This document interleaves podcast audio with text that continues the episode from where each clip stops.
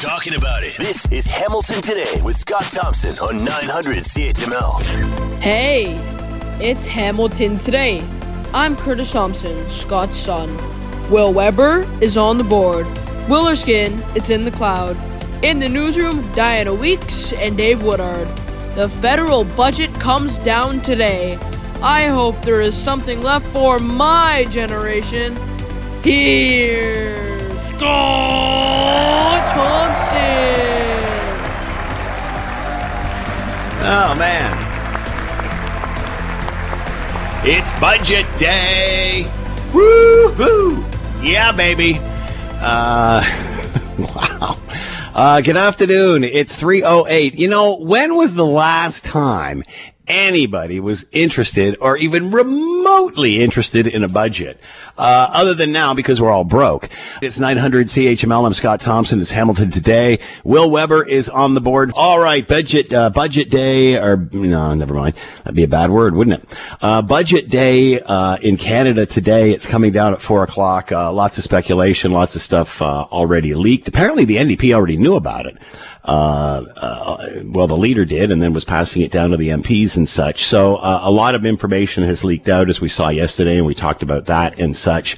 Uh, but obviously, the big deal here is is housing.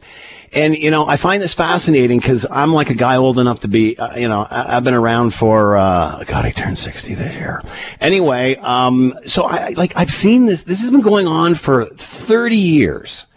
Uh, and, you know, I was talking to Will about this off air that, you know, I remember in the 70s, uh, everybody was complaining uh, that the prices of apartments, uh, the rentals, were going up through the roof. So they brought in rent control, which, of course, uh, is a way of government overreach to try to settle things down. And of course, what would happen was people stopped building apartments. Instead, they went on to build condos and made each individual owner a landlord of some sort. And we know where that went. Uh, and for some reason, and I don't know whether it's the environmental movement or what it is, but we're a, we're a province, a country that screams for thousands and thousands of immigrants every single year, but we don't have any place to put them. And for some reason, we do not want to build a damn thing in this country. And this has been going on for years, whether it's infrastructure such as highways or transit, uh, whether it's housing and, and, keeping it affordable and such. You know, and, and again, we're going to wait and see what comes down with the housing uh, stuff today. Uh, after four o'clock. But, you know, at the end of the day, it, it's very, very simple economics. Listen uh, to the Don Fox show every Saturday. It's supply and demand. It's simple stuff. And if there isn't enough of anything, the price goes up. And again, we talk about low cost housing. We talk about rental units. We talk about everything, but we don't build a damn thing. We don't build anything. Yet we talk and talk and talk and spend millions and billions of dollars on programs that don't really do a damn thing. And you know, like the foreign home buyers tax. Well, that's great. And that's populism politics right there. Don't let them foreigners come in. But it's like 5% of the pop, uh, 5% of the transactions in Canada. Most of the people uh, who own more than one home are, are doing it here. And why are they investing in homes? Because the prices are going through the roof. Why? Supply and demand. If it was soybeans, they'd be investing in those. So it is so easy to figure out what we have to do here. But once again, we got our thumbs up our nose or any other orifice you want, trying to figure out how to do it. And nothing's getting done. It's as simple as that. All right, going to play a couple of clips. This is all uh, crystal ball stuff because we don't know really what's happening uh, until uh, after this uh, budget comes out at four o'clock. Here's Candice Bergen, interim leader of the Conservatives, on uh, on all of this affordability and housing whether it's income tax, corporate tax, GST, or carbon tax. The government has a range of options to offer relief to Canadians. Canadians cannot afford any more increases in the cost of food, fuel, or housing. Enough is enough. I mean, this is not a matter of people not being able to save ten or fifteen thousand dollars for a house. They cannot afford a million dollar home that five, six, seven years ago would have cost them half that amount. And here's what the Prime Minister had to say yesterday about what we can expect later today. In tomorrow's budget, we will be making significant investments in housing, in supporting Canadians in the range of solutions that are necessary. There is no one solution, Mr. Speaker. There are only meaningful efforts across the board by this government to make sure that things get better for Canadians. How long has this guy been in power? Again, uh, making it easier for people to buy a million dollar home? It's supply and demand. Build, baby, build. And don't stop building for a decade. Build, baby, build. And do not stop. Think of the jobs you'll create, whether it's in construction industries, related construction industries, home furnishing industries, what have you. And when you're doing them, plan smart neighborhoods for transit and such. But whatever you're going to do, and low cost housing, whatever you need, but get it done. We don't build a damn thing in this country anymore. Except things that come with political populism, like windmills, or things that stand out, that, that scream, uh, uh, here is our, what we're doing for climate change. We need health care. We need housing. That's what we need. And we've needed it for 10, 20, 30 years. Nothing new here. Nothing new here except a global pandemic and climate change. But those same basic necessities are always there. And every single government of every single stripe, whether it's provincial or federal, has kicked this can down the road. And again, I don't know why we are so scared to build in this country. Whether it's infrastructure, whether it's transit, whether it's housing, whether it's hospitals, whether it's schools. We talk a good game. We're doing everything and hitting all the right buttons that make us mark the X in the right spot, but nothing is getting done. When can we build something in this country? Some news spinning out yesterday about the federal government approving Bay du Nord, an oil project. This is uh, a uh, pretty a cool idea off the uh, coast of Newfoundland. It looks like a floating barge thing, a boat, and then it goes down and sucks the oil out, as opposed to the old oil rig kind of setup. Uh, but they're getting everything from triumph to condemnation as uh, supporters who tout the economic benefits and say that this is what we need, of course, especially for the transition period. Uh, as well, others are on the opposite side. Uh, environmentalists are incredibly upset that uh, we're hearing the stories that we're hearing from the prime minister and his focus on uh, climate change, and now does this. Uh, that being said, I'm sure you're not going to get too many conservatives upset about this. Let's bring in Henry Jacek, professor of political science, McMaster University. He is with us now. Henry, thank you for the time. I hope you're well. Yes, I am obviously, uh, the right or those right of center or center right, whatever you want to call it, uh, will probably agree with this, especially the situation that the world's in right now. But the left might be very upset. How do they square this circle? How do they balance this? Well, it's it's a it's a situation is where somebody's going to be very unhappy and somebody's going to be very happy. So you, you it, no matter what you do, no matter what the government would do, it's going to it's going to have that situation where it's it's a it's a polarized decision. It's just not you can't you just can't go down the middle on a decision like this. You have to take a stand. The government did, and that's what happened. Are you surprised at this decision? Well, looking at it, uh, you know, it hasn't got much press from generally in the, in most of the public. So which I'm incredibly surprised at. Yeah, well, it's out in Newfoundland, you know, where people in Ontario say, "Well, God, that's that's over halfway to Europe," you know. Anyways, and, and by the way, this new uh, development they're going to have is really a lot closer to Europe than even Newfoundland is. So, any event, it's a it's something that you know we don't pay that much attention oftentimes to what happens out in the maritime provinces but we have to because you know the maritime provinces have a lot of problems economically and Newfoundland has the lowest per capita income of any you know any of the provinces. And uh, this is something that is really critical for the economy and the well-being of the people in Newfoundland. And uh, it's it's a tough one to say no to. Uh, you know you look at Alberta, well, there's other things going on in Alberta. They have other ways of making money, so the people in Ontario could say, well, maybe they ought to, you know, have to have to do more sacrificing. But it's hard. It's really hard, I think, uh, for for us to say the poorest you know the poorest province has to do a, a big sacrifice. you know, it's it's it's kind of hard to do that. I think. Uh, again, I'm surprised it hasn't received more media attention uh, because of the focus on climate change. Right. Is it not receiving attention because it's something that brings controversy to the prime minister? Uh, because again, he's you know he's he's got to try to justify both ends of this stick. Yeah, well, the environmental groups mainly do their centering on on uh, on Alberta, maybe to a certain extent on Saskatchewan, but mainly Alberta, and that that's the issue there. You know that that gets all the attention because you know there's a concern about the the amount of uh, greenhouse gases that go up uh, in because of the type of uh, oil industry we have in Alberta.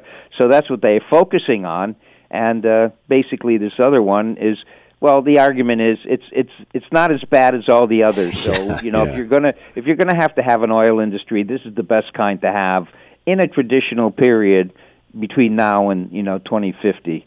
So that, it, it, it, it didn't have didn't originally have the, the as much emotion behind it as anything that goes on in Alberta. But now that the government's made a decision, of course, people who are you know, basically say, listen, we don't want to have any kind of more more developments of oil, gas, any of that stuff. We got to just end it and uh, end it now. Uh, you know, that's that's uh, if you're a hardliner like that, like many of the environmentalists are, and uh, that that's you get into this type of controversy. Unfortunately, that's where the discussions are being had now, and that's on the extremes, and that's unfortunately where the solution is rarely found. All right, I want to talk to you about housing because obviously, Henry, a huge issue here. What is it about, whether it's Canada, more so Ontario? You go back 10, 20, 30 years. I remember there used to be apartment buildings you could rent, and then rent control came in, and, you know, developers, well, why are we doing this if we can't make any money? Uh, so then uh, we stopped building rental apartments, and we moved into the condo uh, industry. We all know where that's gone. Why are what is our fear of building, and whether it's low income housing, whether it's uh, you know multi-family units, apartment buildings, single family homes? Why are we not building in this province? Uh, I think the basic reason is that m- many municipalities have have a lot of rules about what you can do in terms of housing and this is still a spin-off from the environmental period, isn't it? I mean, we haven't gotten through that, have we? We haven't reached the, the, the, the, center or, or a place where we can do this quickly and efficiently and, and still get stuff done. Yeah, well, it, it, it's a lot of people see their interests. Now, I, you know, I talk to people out, you know, because there's, you know, I uh, when I when I go out and I talk to people who live near places in in the city, for example, that where there's empty empty space, and there's rumors going through the neighborhood. Okay, we're going to have affordable housing and all sorts of stuff put in there, and they're just livid. I mean, they will just yeah. go. So, Not my backyard. Absolutely livid because I'm I like living at that looking at that nice green space uh, across the street. I don't want to look at you know a, I don't want to look at affordable housing, even if it's say three story you know three story uh, apartments or something where where you can that would you know you don't you don't have to make a choice between a single mem- you know a home uh, that's detached on its own property versus a high rise you there's a lot of stuff in between and i think basically we have not really uh in in the cities particularly been very welcoming to these uh, middle sort of things where you might have uh, say three story apartments or three star or, or you know con- condos that are three stories high in a lot of places we we can do that but you know nobody wants to do these sort of things and they just lean on all their councilors and not you know and, and nothing gets done yeah and the, and the developers you know the people who who put them on. I don't, you know, I can understand they they they want to if they go out to the countryside and put up houses, there's nobody to bother them, right? You know, they can yeah. they and they and plus normally they're going to build very nice you know expensive housing because that's you know that's where the profit is and there you know and that and there's there's a market for that. I mean there is a good you know there's a big market right now quite surprisingly for for 2 million dollar houses out on a green spaces and uh you know, and and that's and they're easy to build as long as uh, as long yeah. as the, you know the, uh, the they're they're allowed to do so, and it's it's often a lot harder to try to satisfy everybody if you're building inside the city and you've got. Uh, you know people all around you and they're making all sorts of demands on their councilors put this limit on that limit on and uh, you know, so reason goes out the door. I think in, on both Yeah, sides to a certain just- degree. And it's to the point, Henry, just build something. Just get it done. I mean, I feel Yeah. like Sarah Palin with the drill baby drill. I want to start a chant. Build baby build. Just keep building everything for the next 10 years. Low income, uh, high density, medium density. Just keep building it all. It's amazing that we just, we, we don't realize that's the problem. Plumb out of time, Henry. I got to let you go. We'll chat again soon. Henry Jacek, Professor Henry Jacek, Political Science, McMaster University. You're listening to the Hamilton Today podcast from 900 CHML. It is budget day, and you know a lot of us are speculating, but what we're certainly hearing is a lot about what is to come, how we come out of this global pandemic and into restarting the economy and life the way uh, as at least we knew it, or or hopefully some sort of semblance of. Uh, and I'm trying to think of any time I in in my history on the planet when anybody has been this interested in a budget. Let's bring in Daniel Perry, consultant, Summa Strategies, with us now. Daniel, thanks for the time. I hope you're well. Always good. I hope you're doing well as well. Thanks so much. Am I uh, misjudging this, or are we more interested in this budget than we have in others in the past?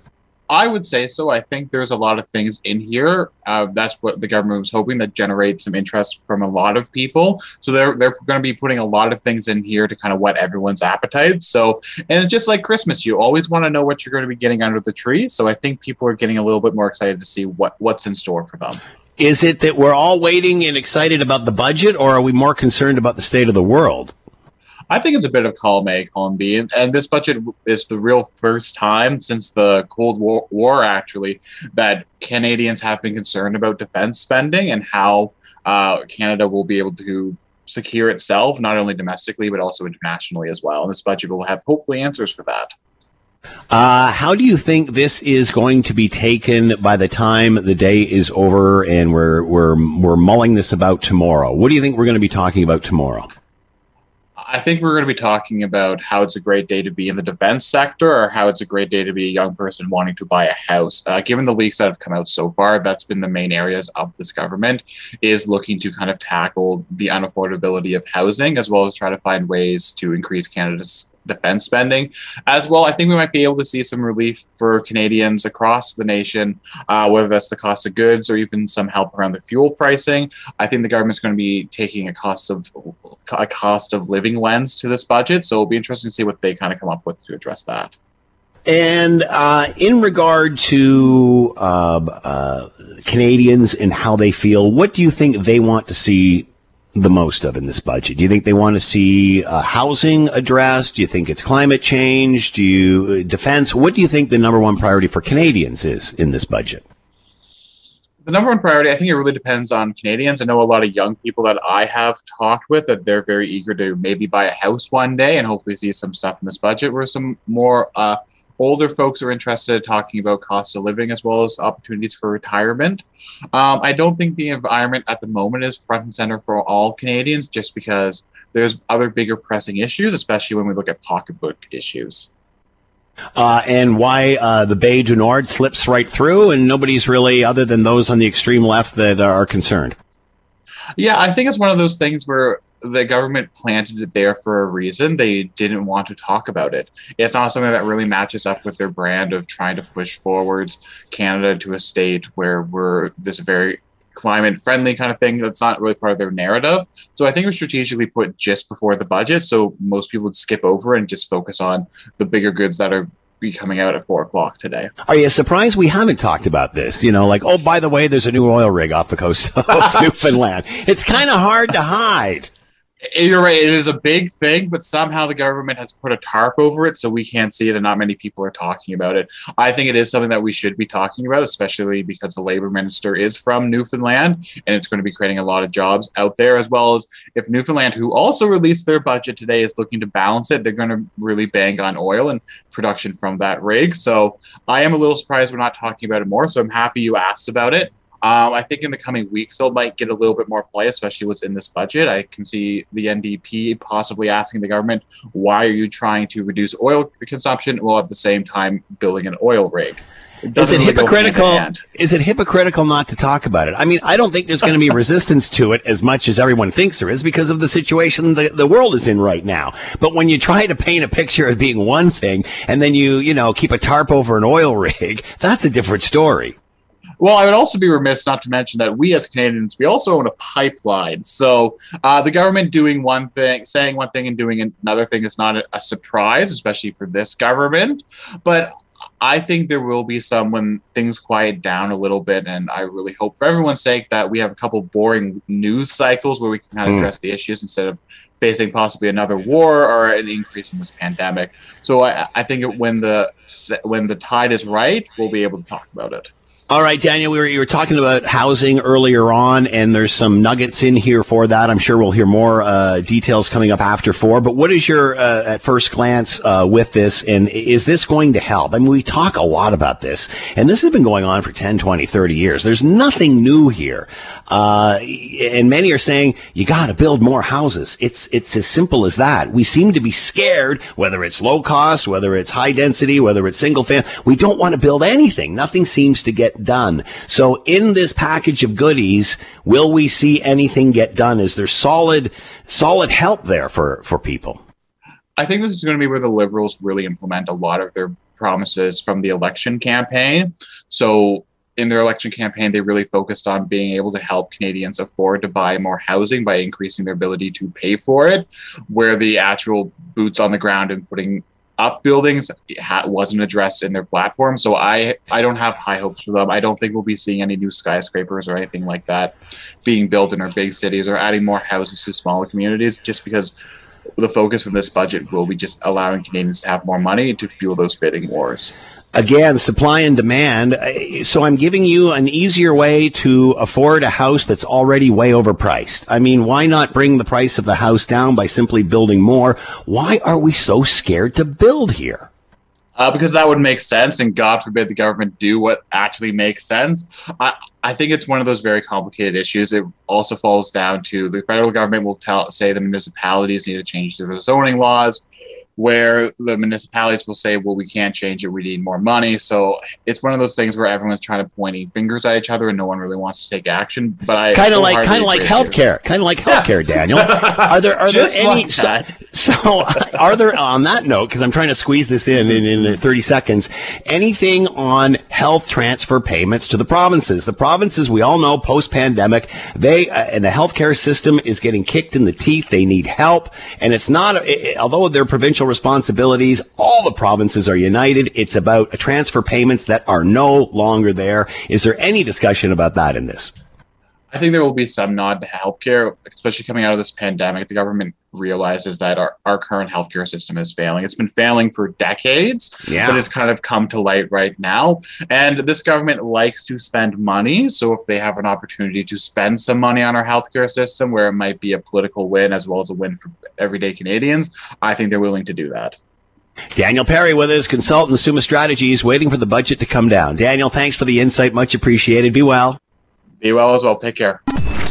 When there's an issue, Scott is all in on getting to the heart of it. This is Hamilton Today with Scott Thompson on Hamilton's News Today's Talk 900 CHML. The other theme that I think will resonate with more Canadians than most is the cost of housing, uh, particularly in, in big places like Toronto, Calgary, you name it, is it's just becoming ridiculous to try to find a place to rent or a home. The government has heard that message, and we're expecting $2 billion at least a year over the next five years to build more homes. That's really been the issue, increasing the supply of homes. And uh, the government will look to that today. There'll be an indigenous housing component to that as well, making sure people in indigenous communities also have access to, to clean, safe homes. So that is the whole affordability housing issue.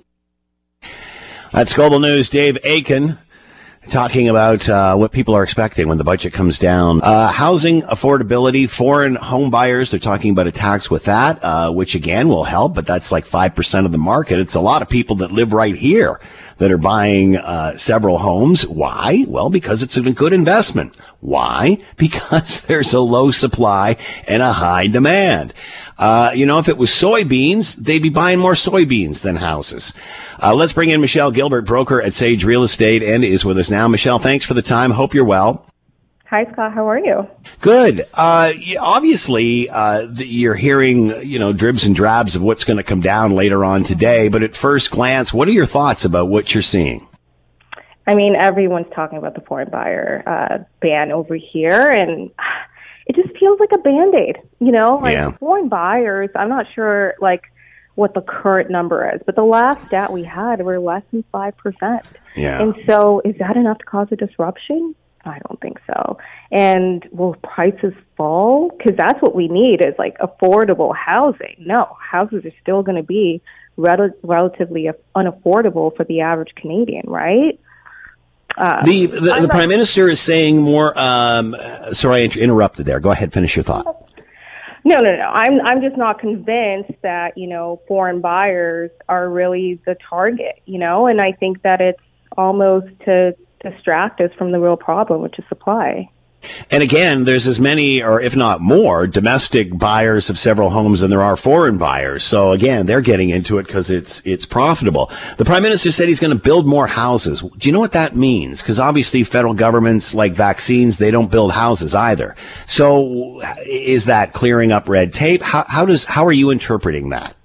You know, I'm hoping it's clearing up like red tape. I hope it's speeding up the process for development time. And, you know, I feel like building is something that no one wants to do. Like we, we see it everywhere here where we have propositions for multi, multi-residential homes in, you know, areas that need them and no one wants it. No one wants it in their backyards and councilors don't want to deal with people that don't want it. So, um, I don't know what it's going to look like, but I would be very curious to see if we're going to have lower development fees, higher speed, or shorten up time for development, you know. Uh, But again, as you said, Michelle, these are just ways to help you navigate the current impossible uh, situation as opposed to changing the situation. Do you really think the single most thing we can do to solve this problem is to simply build more of everything? I do. I think I know in Toronto, like, so rates is definitely something that's going to slow it down, but I think Mhm. we need more houses, right? Yeah. I don't think sprawl is the answer. I don't think that we need to just spread out. We need um, like more affordable housing, even if it's just building rentals, right? We need to keep our economy strong here. And, you know, if we don't start planning, because we made a mistake what seems like 10 years ago without seeing this, right? If we don't start planning for the next 10 years, you know, this could have a rippling effect even on things like immigration. You know, like our economy heavily relies on skilled people coming to live here. Where are they going to live? That's another valid point. We're all screaming for uh, we need more immigrants coming into this uh, country. We need jobs to be filled, yet we don't want to build places for them to stay. Uh, Michelle Gilbert with us, broker at Sage Real Estate. Thanks for your time, Michelle. Much appreciated. Be well. No problem. Take care. All right, lots of chatter about housing and such in the budget, and uh, a suite of policies, uh, programs announced that uh, hopefully will help. Let's bring in Marvin Ryder, professor, DeGroote School of Business, McMaster University. He's with us now. Marvin, thank you for the time. I hope you're well. I'm great, thank you. Glad to be with you. As I watch my screen today, I can see you're a very busy man, uh, appearing all over the place. So thanks for taking the time. We appreciate this. Uh, the suite of programs that are coming out to help people, young people, buy a house. Will this help them buy a house? So, uh, home I'm going to answer your question, but if you don't mind, can I start with a bigger headline? I think for the average person, you know, how much is this all going to cost us? Uh, the last time we heard from Chrystia Freeland, the budget deficit for the year just ended on March 31st was projected to be 145 billion dollars. And in this budget, she tells us, no, no, that's not right. It's 114, 114 billion. That's a big drop. For next year, the year that we're in right now, 53 billion, and the year after that, 40 billion. So we're we're we're not back to balance by any stretch of the imagination, but we're moving in the right direction. Now, for home buyers, the big announcement today was kind of a TFSA to save for your first house, not for your second or third. The way it works is it's like an RSP in the sense that you take your money and you get a tax credit for putting your money away to save for the house, but it's like a TFSA because when you withdraw it, any gains you've had, you don't pay tax on it. The hope is to get you to save up to $40,000. Now, that's a nice headline grabbing thing. Is it going to make a difference? Well, if your house is a million dollars and boy, I've got 40,000 in tax-free cash, that still leaves you 960,000 away. Hmm. Nice headline thing, don't know if it's going to make a difference. Uh, you were talking about the deficit coming down, which is a, uh, the spending going down, rather, which is great to see. But is that not largely due to the fact that we're coming out of a pandemic and they've dropped pandemic spending programs? That's part of it. The other part of it is that you and I are spending again. We're projecting the economy to grow this year three and a half percent. Pre uh, COVID, if we could get a year where the economy grew 1.8 percent, I would shout hallelujah. We're talking about double that kind of growth. So guess what? As we spend money coming out of the uh, coming out of the COVID times, there's GST embedded in there, HST embedded in there, and the government's got more revenues to play with too. Uh, getting back to housing, uh, the uh, the government has said it's going to put more money aside to build housing. Obviously, government doesn't build housing. What do they mean by that? What what is that used for? Yeah. So, uh, other than the savings account to help first-time buyers, the plan is to uh, to provide ten billion dollars over five years, primarily, I guess I would say, to municipalities to help them build for lack of a better term, social housing or affordable housing. Their hope is to have 100,000 new homes built over five years. And the theory is if you increase the supply and the demand is constant, you should ease the pressure on these higher house prices. I don't know if that's realistic to build 100,000 in five years, given that there's no shovel in the ground today. It just takes a while to do that. But again, I'd rather light a candle than curse the darkness. Is is this lower for lower income housing just, or for just for housing in general, whether it's high density, low density, uh, affordable, low income, what have you? Yeah, so the, the money that the federal government is targeting is really aimed at the lower income segments. So more of affordable housing. You mentioned higher density. Some some of this might be apartment buildings. Some of this might be townhouses. Uh, and again, the theory is if you can get the lower echelons into some housing that may again take some pressure off people who are trying to buy their first home, their starter home. They they can afford a starter home, but there's just so many people competing for it. Can I also note, however, that a budget is a little short on details, so I'm going to be looking forward when the bill is actually introduced to go through the specific details to see what they are. We've talked about this before, Marvin. What is it about this province, this country? Build seems to be a bad word. Whether it's any of this, whether it's single family homes, whether it's high density, what have you. We just don't seem to get this done. And, and, and this really seems to be a supply and demand issue. Even the, you know, the 5%, uh, or there's 5% that, that are the foreign, foreign ownership. We've stopped that. But there's a lot of people domestically that are buying more than one house because it earns them money because there's low supply and high demand. What can we do to fix that? Are we doing enough to build more? Yeah, again, if you don't mind, I'm going to break that question into two parts. You mentioned foreign buyers, and so this budget has also suggested that for a two year period, uh, the government is going to stop foreign buyers from entering the market altogether. Now, that's a nice headline grabbing thing, but there are just so many loopholes to get around it. For instance, I could create a Canadian corporation and then have the Canadian corporation buy the house, or I could get my aunt or my uncle or my brother to buy it for me, put it in their name.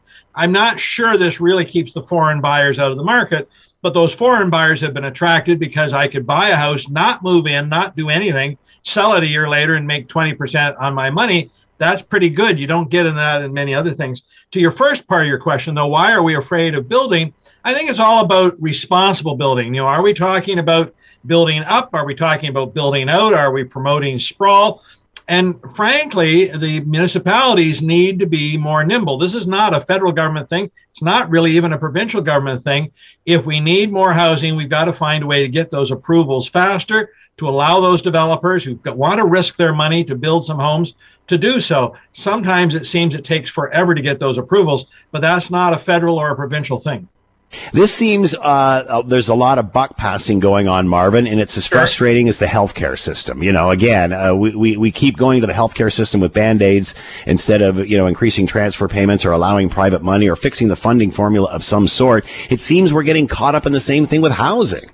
Yeah, I think there's some truth to that. But since you mentioned since you mentioned healthcare, another thing, Jagmeet Singh just uh, was called down on on uh, um, to make a deal uh, because there's going to be a dental care program introduced, $5.3 billion over five years. And I think it's interesting. They're going to start with dental care for people under the age of 12. Uh, guess what? People under the age of 12 don't need a lot of dental care. So the first year, the program is only going to be $300 million and it will be phased in over five years. By the way, what happens over five years? You know, there's going to be an election during that time period. Yeah. We may never see it done.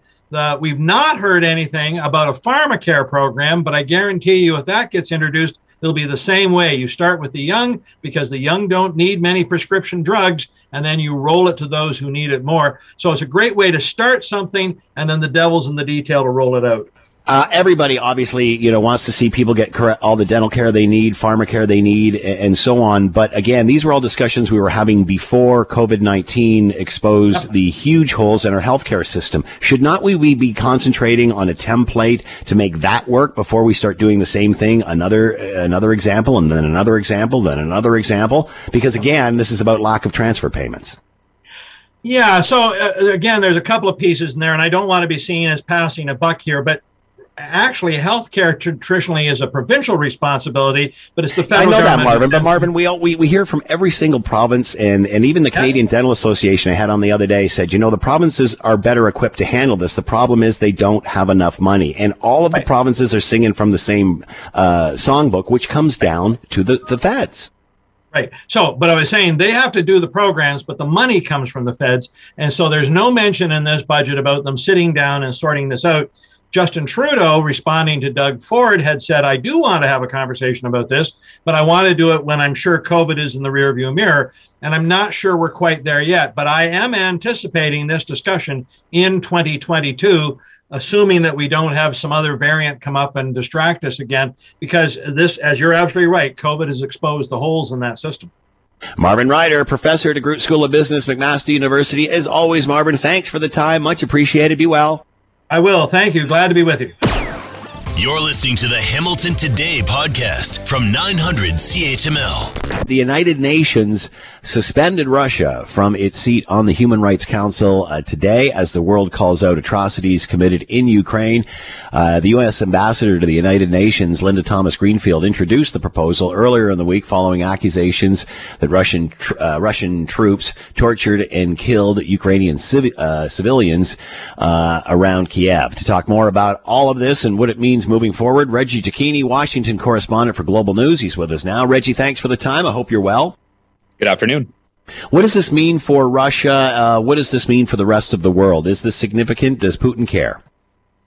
Uh, well, I mean that that's that's a, a, a loaded question there. Uh, it, it's possible that Vladimir Putin may not care uh, because most of what the world has tried to do up until now, including uh, crippling sanctions on his economy, really hasn't acted uh, as a deterrent. Uh, so it, it's it's unclear whether or not this is going to phase uh, the Kremlin at all. Uh, but essentially, what this does is kind of show that there is still a uh, global batch of solidarity that is willing to stand up to the aggressions uh, that have been carried out by the Russians since their war began, uh, which is now into its sixth week. And the fact that the United States is the one who uh, who ultimately brought this to the floor and was able to help in securing this vote to remove Russia from uh, from a human rights council that the United States says, uh, you know, Russia is not acting in, in the best interest of this council, uh, it is significant and it shows that there is still an ability here for the world to stand together.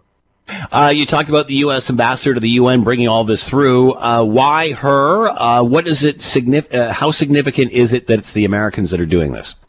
Well, I mean, look, there, there's, uh, you know, for years, it's, it, it's not a surprise that the United States and Russia aren't on the best terms here. But since this, um, since this war began in Ukraine, the United States has really tried to reposition itself at the top of the pillar when it comes to taking on uh, a global leadership role obviously the United States was a country that many used to look to uh, in the years before uh, things started to erode under the Trump administration and under Joe Biden's leadership. Uh, the country really has tried to bring itself back to the position uh, it was. So to have the United States, uh, you know, be one of the main contributors of military support uh, and financing into Ukraine, along with being a leader alongside the NATO bloc, to have the United States come out and say, look, the atrocities that are apparent and and obvious and glaring uh, and disheartening to see across Ukraine uh, is a reason that Russia should not be on a committee that is, you know, delved with their number one priority being protecting the rights of humans around the world. What about the vote itself and the way it played out? How significant is that? 93 in favor, uh, 24 against, 58 abs- uh, abstentions. Yeah, I mean, and look, there's a number of countries that are going to abstain solely because they don't want to get involved. They may have political ties back to Russia, and if they find themselves on one side or the other, it could put them in some kind of um, uh, of, of, politically damaging uh, situation. Uh, something like Saudi Arabia, something like India, uh, who, who have been widely criticized uh, for for not coming out stronger against Russia. Uh, the fact that you had 24 countries vote against this, not surprising. Many of these countries uh, are African nations who have found themselves aligned up with Russia uh, as of late. Uh, there's also countries that are just strongly aligned with Russia in general, like Syria or Venezuela uh, or Cuba. But the fact that this was able to pass with 93 countries standing firm against this war uh, in Ukraine, again, is a sign to the Kremlin that despite their best efforts, there is very few people, there are very few people in very few countries that are willing to bow. Does this play in Russia, or do they not even know of this? Well, I mean, look, it's it's very likely that this is going to be spun uh, in Russia. Uh, I mean, if you take a look at the comments that have come not only from the United Nations ambassador uh, from Russia, but also from their foreign minister, who over the last several days have been trying to downplay uh, many of the atrocities that we've seen, including these video, uh, these visuals out of Bucha, where um, you know the bodies line the streets. Uh, the, Russia has tried to say that this is fake news, that this is simply propaganda that's being used to justify crippling financial sanctions uh, on not only the Kremlin but on the average Russian person. So if this does play out in Russia, it is going to be a once again West versus Russia story. Uh, some said that they still need more proof that in order for them to make a educated decision, they they need to hear both sides of the story. What more proof uh, do they need? Um, obviously, there's satellite imagery. Did they not have uh, you know exposure to that? How, what more proof would they need? I mean, look, it, it's difficult to to look at what's going on and try to to say that it's anything other than what the reality is is playing out. And a lot of times, when you're hearing from certain countries that are saying, "Look, we need more proof," it's because they don't want to put themselves on the record of potentially finding themselves in the crosshairs when it comes to any kind of political actions that may follow uh, from Russia. But arguably, uh, from the world standpoint, considering the fact that you had 93 countries vote to remove Russia for violating uh, human rights uh, across uh, Ukraine. Uh, the proof is in the vote that we saw from the United Nations today, uh, and as we've heard from uh, from foreign ministers, as we've heard from leaders, and as we've heard from the United Nations, those who don't vote alongside what they're seeing play out in Russia, uh, in Ukraine, rather, are ultimately going to be on the wrong side of history. Does this uh, do anything to help fortify Ukraine? Will this get more people on side? Will they get more supplies and whenever they need to to survive, finish this?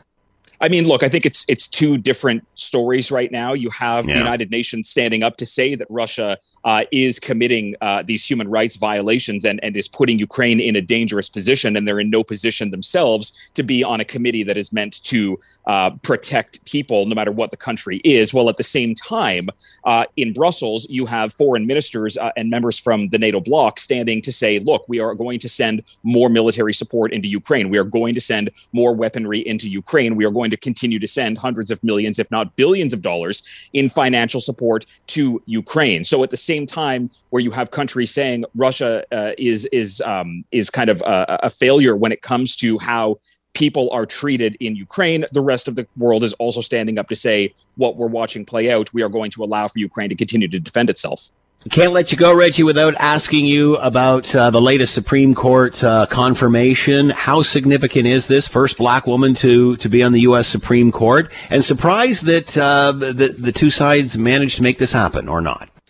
I, mean, there's this is a huge deal for the Biden administration, who's suffering uh, under popularity polls that are plummeting solely based on inflation costs in this country and holdover anger, lingering anger uh, for its uh, dealing with the COVID nineteen uh, pandemic. The fact that this was able to get through in such a rapid amount of time before Congress goes on break is a big deal for the uh, president. Uh, this is going to be a big win for him uh, when you know midterms ads start up later on this year. This is also a big deal simply for the Democrats because this is a Supreme Court nominee who made it through with bipartisan support, despite the fact that there were kind of vicious Republican attacks towards Judge uh, Ketanji Jackson Brown uh, over the last uh, several weeks. The fact that three Republicans joined in with Democrats is going to be a moment for the president to say, at the beginning of this campaign, I told you I would be able to reach across the aisle. Here he is with ultimately with what going to be one of the biggest moments of his presidency with bipartisan support. Reggie Cecchini, Washington correspondent with Global News. Watch Global tonight for more on all of this. Thanks, Reggie. As always, be well. Thank you. If Scott Thompson isn't satisfied with an answer, He'll delve into the issue until he is. you're listening to Hamilton Today with Scott Thompson. On Hamilton's News Today's Talk. 900 CHML. So, what do you want to talk about? Uh, the budget or, or, or the Bulldogs? yeah, how is this? Uh, the Bulldogs claim top spot in the Canadian Hockey League's latest rankings. They were posted on Wednesday. Uh, not in the province, but in the country. Not too bad for your Hamilton Bulldogs. Uh, first for them, let's bring in Reed Duthie, manager, broadcasting and communications, play-by-play announcer for your Hamilton Bulldogs. He is with us now. Reed, thanks for the time. I hope you're well. Oh, Scott, it's always a pleasure to be on with you. And I guess you tell me it's Will I can blame for the music. That's all right. Yeah, you blame Will. I have nothing to do with it. All right. How significant is this in the room? How significant is this to the club, to the players themselves? You know, th- this is really great, Scott. The first time the Bulldogs have been ranked number one nationally in the CHL, and we're, we're getting a lot of recognition that I think is richly deserved for what these guys have put into this season. Uh, obviously, the team built right from the top with Steve Staios has performed above and beyond what we could have expected coming into the year. That necessitated the additions, and, and our coaching staff has done an incredible job putting all of this together. And I really think this has been huge for uh, for the Bulldogs and, and, and for recognition. How do you not let this freak you out? How do you not make, uh, let this make you overconfident? Same thing the team's done all season. It's, it's just been one day at a time, one game at a time. Never look too far ahead. Never get too high. Never get too low. Just stay right on course, the same way that got them there. And uh, being around these guys day in and day out, I, I don't think there's any way that this is going to uh, have any sort of effect other than another check mark in the column and on down the road we go. How does this information gets passed on? Is it, hey, have you look what happens if we win this? Then we're in first in the country. How, or all of a sudden someone comes in and says, oh, by the way, today we are. How did this information get passed to the players? So th- this is kind of where uh, part of the way where I come in. So this, the OHL actually let me know that uh, a day early that we were going to be named the number one team in the country, and then uh, I can sort of disseminate that to uh, the management, the coaches, and then it, will it'll make its way down to the players. And then of course there's a social media campaign that goes out anytime you get named number one, right? So uh, the, the players will, will, find out in a number of ways, but um, I, I think it's just again it's just another check mark for those guys. So are they keeping pre- keeping pretty low key about this? Yeah, yeah, whatever, move on, or are they a lot of high fives around the room? I think uh, some high fives in the initial, but low key overall because it's just it, it, just means it's another check on that road to the eventual goal, which is an OHL championship and a Memorial Cup. And it's nice to be ranked number one, but now you got to go out and prove why you were ranked number one or why you are ranked number one. So I think in the long run, it, you know, it's, it's good for confidence. It's good to have that, but it, it's just something on the road to the goals. And obviously now expectations pretty high. Well, and that's it. And, and I think the Bulldogs have been creating that all season long. The, the roster performing at such a high level, and you, see the, the talent just amassed and the, the depth of talent that this team has. It does, again, bring those expectations up. I mean, when you get to the, the kind of player acquisitions that we did at the trade deadline, that brings expectations up. The way the team has played continues to bring them up. And now being number one, you got to show why you are number one. All right. Earlier on in the season, obviously, we chatted about the outdoor game on the heels of the NHL outdoor game, which was a great success for you. Lots of butts in the seats. What does this do? How does this help you put butts in the seats? Does it? Do you see? Do you see the response? I think it does, Scott. I think the timing for it, uh, from a business perspective, is fantastic. Being ranked number one, the Bulldogs have one regular season game left, April 15th, hosting the Niagara Ice Dogs, so a local rival, and then heading into the playoffs if the, the number one ranking stays and you can use that as a bit of promotion, it all adds up, right? Everything that you can use to get out in the media in a positive light I think it, it makes a ton of sense that it helps build you forward and helps build bigger houses for the team. And that's exactly what we're looking to do. We want this to look like the 2018 run where the, the place is packed for playoffs. And, and I mean, why wouldn't you? Hamilton in the spring for playoff hockey? That sounds fantastic. Okay, so what's on the docket? What's what's up next? So what's coming up next is this weekend. We're on our way right now to Ottawa. We're actually currently on the road, taking on the 67s tomorrow night at seven o'clock, and then Sunday at 6:05 against Oshawa. Two teams that really want to pick up points. Bulldogs will be looking to uh, kind of close the door on them, see if they can continue the run that, that the team has been on. It's only been three losses since the calendar turned into the calendar year 2022. Uh, this team has, has done a ridiculous job, and with the records that are being broken and the accolades being given, uh, you just have to absolutely love the road that this team is on and the path they're on right now. So you're on the team bus right now. You're on the road. The team's all there. Are they sleeping? What are they doing? Uh, there's a, there's a lot of sleeping going on. Uh, it's it's a long drive to Ottawa. Some guys are, including myself, keeping an eye on the Masters. So that's uh, that, that's keeping us entertained as we go, and uh, we, we just find ways to, to keep ourselves smiling while we're sitting on the bus. All right, so I won't get you to hold the phone up and get them to yell really loud, then, eh? Uh, I don't think you'd have enough guys awake. All right, good enough. let them get their beauty. Let them get their beauty sleep for the trip. All right, Reed. Thanks so much, and uh, wish our best to the team on the road. Uh, good luck. Ride the wave. Congratulations. You got it. Thanks so much, Scott. Always a pleasure. You're listening to the Hamilton Today podcast from 900 CHML. Lots of chatter around defense spending. Uh, of course, uh, usually not a priority uh, for the uh, Liberals and certainly not for the NDP, who don't want to see any more money spent on uh, NATO commitments. But obviously, with world events and seeing what has happened with the Russian invasion of Ukraine, obviously, uh, this has made the world rethink its commitments when it comes to protecting not only ourselves, but our allies as well. Let's bring in Dr. Jack Cunningham, PhD program coordinator at the Bill Graham Center for Contemporary International History in Trinity College and the Munk School, University of Toronto, and with us now. Jack, thanks for the time. I hope you're well. I'm well, Scott. Thanks, and hope you're well too. Yes, thanks so much. So obviously, we know traditionally liberals not really interested in uh, military spending, than NDP even less so. Obviously, with world events, things have changed. Your thoughts, especially when you hear dribs and drabs coming out about the budget and such, have we changed our stance on military spending, both as Canadians and as government? Well, we've uh, we've probably changed in terms of public opinion. In terms of government, we'll have to wait and see. I mean, there's uh, there's uh, there's this mooted uh, eight billion dollars in new defense spending, but uh, so far the Department of National Defense has had trouble just spending the amount that's already allocated to defense.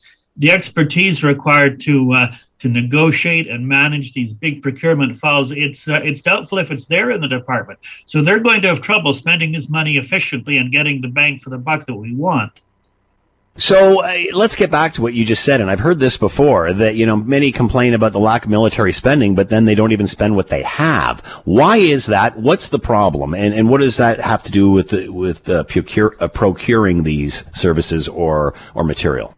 Well, we have a deeply dysfunctional procurement process in which acquiring military equipment is largely treated as a question of regional economic benefits and domestic uh, barrel rolling. So uh, as a result, we're uh, we're not good at uh, actually negotiating and concluding these agreements and seeing them through to complete completion. You may recall that just five years ago, the, uh, the then relatively freshly minted Trudeau government brought in a defense review, and that committed us to uh, getting up to about, I think, 1.4% of GDP in defense spending, and we're behind on that already. So my, I have a sneaking suspicion that with uh, with these new commitments, uh, unless things have very much changed in government circles, we may find that not all that money is actually going to uh, to uh, to where it's supposed to go, and not buying the defense that we want. You know, uh, as I'm, we're decoding the budget and we're hearing back, uh, buck passing with housing, buck passing with healthcare. It almost seems like the same with this. It's, it's, it's, it's almost so complex a problem, it can't be fixed. How do we fix this? I think you basically have to start by uh, going by going right to the uh, the drawing board and reinventing the procurement process.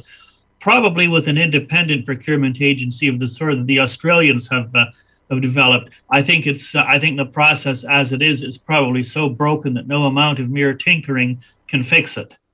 Can that same sort of mentality fix our healthcare or our housing issues? It seems like a lot of things need to be rethought. We need some new templates here.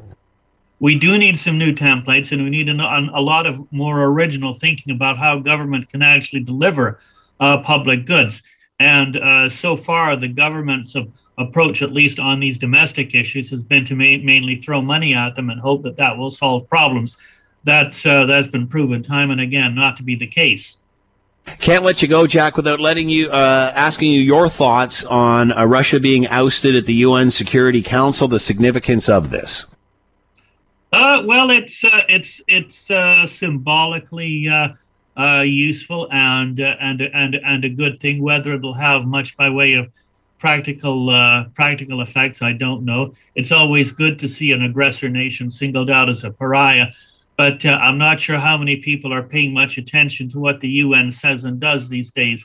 Uh, I rarely do, I confess, and uh, and I follow these issues quite closely. Does this in somehow uh, fortify what Ukraine is doing? Does this solidify at least the allies and get more support for them? It supports more allies, but it's not. Uh, it's not going to help uh, Mr. Zelensky meet his top priority, which, as he recently reminded the prime minister, is getting more military aid, more weaponry that his people can uh, can use on the ground. And and there, where uh, Canada in particular is in trouble, we've pretty much depleted all the uh, the surplus weaponry we have, and we're having to shop for more just to uh, to supply the Ukrainians. So, if I was to talk to you one year from now, Jack, and ask you if our military has improved any, do you see that happening? Uh, I see that as uh, as very unlikely. Dr. Jack Cunningham with us, PhD program coordinator, Bill Graham Center for Contemporary International History, Trinity College, and the Munk School, University of Toronto. Jack, as always, thanks so much for the time. Be well. You too, Scott. Take care. Ken just did, commenting on our last guest, Dr. Jack Cunningham, PhD, uh, Trinity College, International History, U of T. And Ken's uh, question, Ken's point was, did I just hear uh, and this is response, responding to what Jack said. Did I just hear that Canada has given almost its entire surplus of weaponry to Ukraine? Doesn't that basically leave Canada a sitting duck waiting to be invaded now that we have nothing to protect ourselves? That strikes me as a little concerning. Um, yeah, and that was the concern also of our previous guest, uh, and obviously uh, the chatter and now new interest in uh, spending more on the military just to keep up our commitment to NATO as a result of what has happened uh, with Russia invading Ukraine. So on and on we go. Let's take another look at this uh, and what else is affected in the budget and bring in Eric Kam, professor of macroeconomics. Uh, and this is at Ryerson University and is with us now. Eric, thank you for the time. I hope you're well. My pleasure. I am. I hope you are as well. Yes, thanks so much. This budget, uh, I don't ever remember us talking about a budget uh, as much as this one in the past, and certainly the interest in it. Uh, and not only that, but even the issues of concern, military closer to the top, housing affordability now. Uh, what is your take from what you've seen so far, Eric? Well, I've only had, like everybody, about an hour to digest this. And I, I have to say, and I don't want to sound like an overly negative person. I've I'm very hard on the liberal government and deservedly so. And this doesn't really change my opinion. Not to be glib about it, but this is like going to the dentist expecting three cavities and having two. And then you run out and you tell your family you did great. Um, I have to tell you the truth. I'm not blown away by any of this because as an economist and as a consumer, I always look for the general health of the economy and the welfare of the economy. I look for something more than Trudeau, not this one, the first one, taxing and spending and taxing and spending. And yet, every single time we pull the veil off a budget, I see taxing and spending. And so I can't sit here and tell you that this is a wonderful budget because I don't see the, the growth drivers that I was hoping to. I don't see anything that tells me we're going to be leaving our grandchildren an economy better than the one that we have now. I just see liberal spending and liberal taxing, and it just seems like putting an old something in a brand new dress and, and putting a new title on it. But to your point, I would say that We're talking about it because I think the conservatives did us uh, a disservice. And I voted conservative in the past. And the disservice is I think they panicked out loud for too long about how much the spending was going to be. So this budget comes in at under those those guidelines, right? The conservatives right. thought it was going to be the moon and the stars. It wasn't. It's just higher than it ever should be. And so you have people going, well, look, they did a pretty good job at reining in spending. No, they didn't. They didn't do a good job at reining in spending. They have two cavities instead of three. And that's about the best analogy I can give you. Once digested, if they do, how do you think Canadians are going to feel about this? I think it depends on what side of the political outhouse you stand. I mean, there's a lot of spending here, and I really do have to go over it with more of a fine tooth comb. But, you know, they say things like helping first time home buyers. Well, if you really want to help first time home buyers, you could have taken away the time limit on paying back your RSP. That mm. would do more to me than than these things and, and an accelerator fund. Um, dental care, I'm not for national dental care. I know that in talking to my friends who are dentists, they think that putting dental care on OHIP will absolutely collapse the system. So I'm not an advocate of that, and not just as an economist, but as I say, talking to practitioners in the system. It's Everyone interesting you should say it, it's interesting you should say that, Eric, because I talked to the head of the Canadian Dental Association last week on all of this when it was announced, and he said basically the same thing. He said the provinces uh, really have some great systems in place. The reason they're not being used is because they just don't have adequate funding. And he questioned the same thing, whether this would really solve the problem or not. We know the healthcare system is crumbling under its own weight. We know that the two tier healthcare system is going to come in eventually, whether people like it or not. I mean, I'm not here to be popular. I'm here to tell you the truth. And yep. I haven't spoken to one dentist, and I've spoken to a half a dozen in the last couple of days who've told me that this will crush OHIP, that we cannot socialize Dentacare. It's just far too expensive. But here we go. So you know, you asked me, do I think that some people are going to like this? Well, if you like advancing the United States' war against Russia, then you probably will. And if you're all for truth and reconciliation, you'll like more spending toward that. And neither of those things offend me as a human being. But as an economist, I just I look at this and I look at the bullet points and I say, where is economic growth? Where is debt reduction? And I see none of it. So I'm sorry, but I see more taxing, more spending, and another liberal government with very little to distinct to to to get set it apart from previous liberal uh, budgets. Uh, obviously, housing affordability a big issue here. A suite of uh, policies announced. Are any of these going to help uh, make it easier for younger people to buy a home? Not one, not one, and I'll tell you why. And this is really frustrating. Number one, offering forty thousand dollars when the average price in, say, the GTA is is over a million. I mean, come on, that's a joke. And number two, you're going to stop foreign investment into Canada in terms of housing. Do you really think the Liberal government is smart enough to do that? All that is going to do is create a black market where you're going to have yeah. people outside of Canada paying people inside of Canada to buy those homes. I mean, what does the government really think they're going to do? They're going to shut the border from people buying into our country? It's ridiculous. And other governments just call it foreign investment and it's a good thing. I think they're running scared. And I'm looking at these, I'm looking at these 10 or 12 bullet points and I'm going, does one of these bullet points grow the economy? Does one of these bullet points make the economy better, faster, stronger? And Scott, not to be a negative Nelly, I don't see it. Uh, why are we so scared to build in this country, in this province? And uh, what we've been talking about with housing, or whether you're talking about transit or roads or, or infrastructure of any kind, these discussions have been going on. I'm old enough to remember 10, 20, 30 years ago. I remember in the 70s they were talking about be, building high speed rail and what have you. So what is it about building that scares everybody? We talk about lots of immigration. We need it. We need jobs. We got uh, positions to fill, but we've we don't want to build anything. Why? Whether it's low income, whether it's uh, affordable, whether it's high density, low density, we're not doing anything.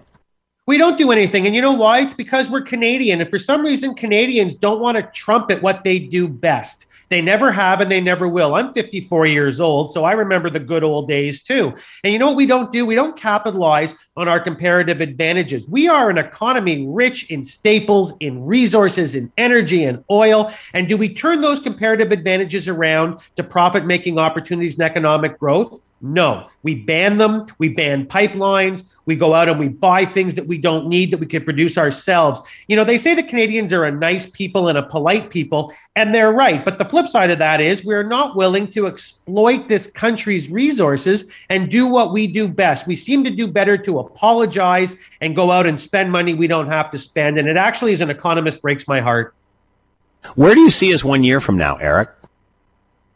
No better than we are today no better than we are today, unless the government's going to really, really increase that interest rate and try to bring down inflation. But we know they're not going to do that because governments don't move quickly at anything. So the best they're going to do is bring it up 25 or 50 basis points. Is that going to moderate the housing market? Well, let me let me rephrase the question. 85% of immigrants to Canada come to the GTA, come to the 416905. So is 50 basis points going to do anything to the housing market? No. And neither is $40,000 and neither is this first time home buyers tax credit. It's just it's it's just repackaging the old, nothing new, no growth, and I'm sorry to say it, but a year from now, we're just sitting we're sitting in the same economy with a higher rate of interest.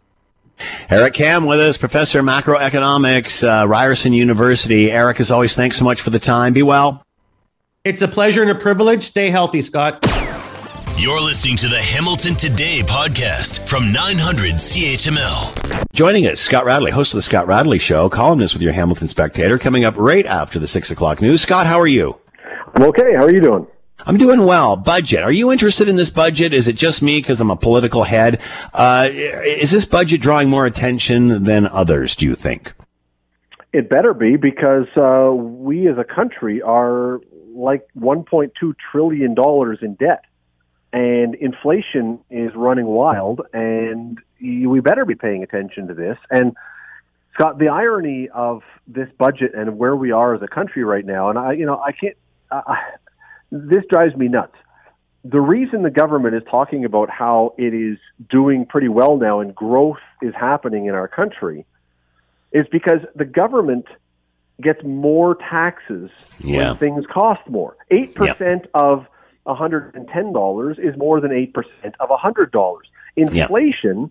actually helps the government. So for the government to keep infl- to, to bring inflation down, same as gas prices well, we would not be able to pay for all the things we want to do in our budget. So somehow we say we want in, no inflation, and yet very much the government is relying on higher prices to feed the things that it wants to pay for. If inflation suddenly drops, our debt grows. And so, look, this I, I'm not arguing that the government is intentionally driving up prices, but I'm saying I don't know that they have a vested interest in having inflation drop way, way down right away. And, you know, for every government, every government, especially this latest one, but every government talks about the middle class. We're here for the middle class. I know. We, can't define, we can't define the middle class. I love, I love it when they say the middle class is. And I love when Trudeau says well, those willing to join the, you know, wanting to join the middle class. What about those of us that are here and can't even hang on to it? Well, but so we, every government talks about, and this one too, talks about we want we're here for the middle class. We're all about the middle class, and yet everything that's being done is not helping the middle class, and even right down to the idea of you know surcharges on banks, which a lot of people go, well, look, the banks made a fortune. Yeah. It's well, populist yes, politics. Yes, but the banks did make a fortune. But the banks are not owned by one person. The banks are owned by shareholders. And who is the share who are the shareholders of a lot of the banks? People who invested in mutual funds and RRSPs the middle class who are saving for their retirement who now are getting hit again in their retirement in, in, in savings. Like everything that's done even if they say it's for the middle class everything that's done ultimately hurts the middle class. We do we have lots of policies to help the people in the low income, which we should. That's what governments are supposed to be for, to help the people at the very bottom. to who really need our help. We have lots of policies for them. We don't seem to really mind, I guess, so much the billionaires. We talk a big game, but that that, that leaves alone. Everything affects the middle class, and yet they tell us that everything is being done for the middle class. It, it, it's it's it's gibberish. It doesn't make sense because when you have to when when the prime minister had a minister that her title was minister of the middle class, who could What the heck does that say? The middle class was, but she couldn't. Well, and, and not only that, why do you? Who's the middle class? The majority of Canadians. You need a minister to tell you what the majority of Canadians want, but that's because he's an elitist and he does. He's never been in the middle class. He has no idea how hard it is to put a roof over the head and get your kids through school. I think there should be a law put in place, and I say in all sincerity, many oftentimes when we say this, we're being funny. And there should be a law put in place. The only law against free expression that I'm in favor of, a law put in place that if you're a government, until you can define the middle class, you can't use that phrase ever again. you are permitted, and if you're That's leader- great. If, if anyone in your party says we're for the middle class, until you have created a definition that we can follow, the leader is put in prison until they come up with a good definition. That's a law that I would be entirely on board with.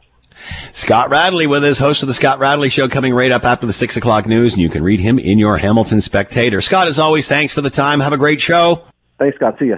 Thanks for listening to the Hamilton Today podcast. You can listen to the show live weekday afternoons from 3 to 6 on 900 CHML and online at 900CHML.com. That's a wrap for us. Thanks to uh, Will Erskine and Will Weber, also in the newsroom, Diana Weeks and Dave Woodard, and of course you. We couldn't do it without you, including the last word.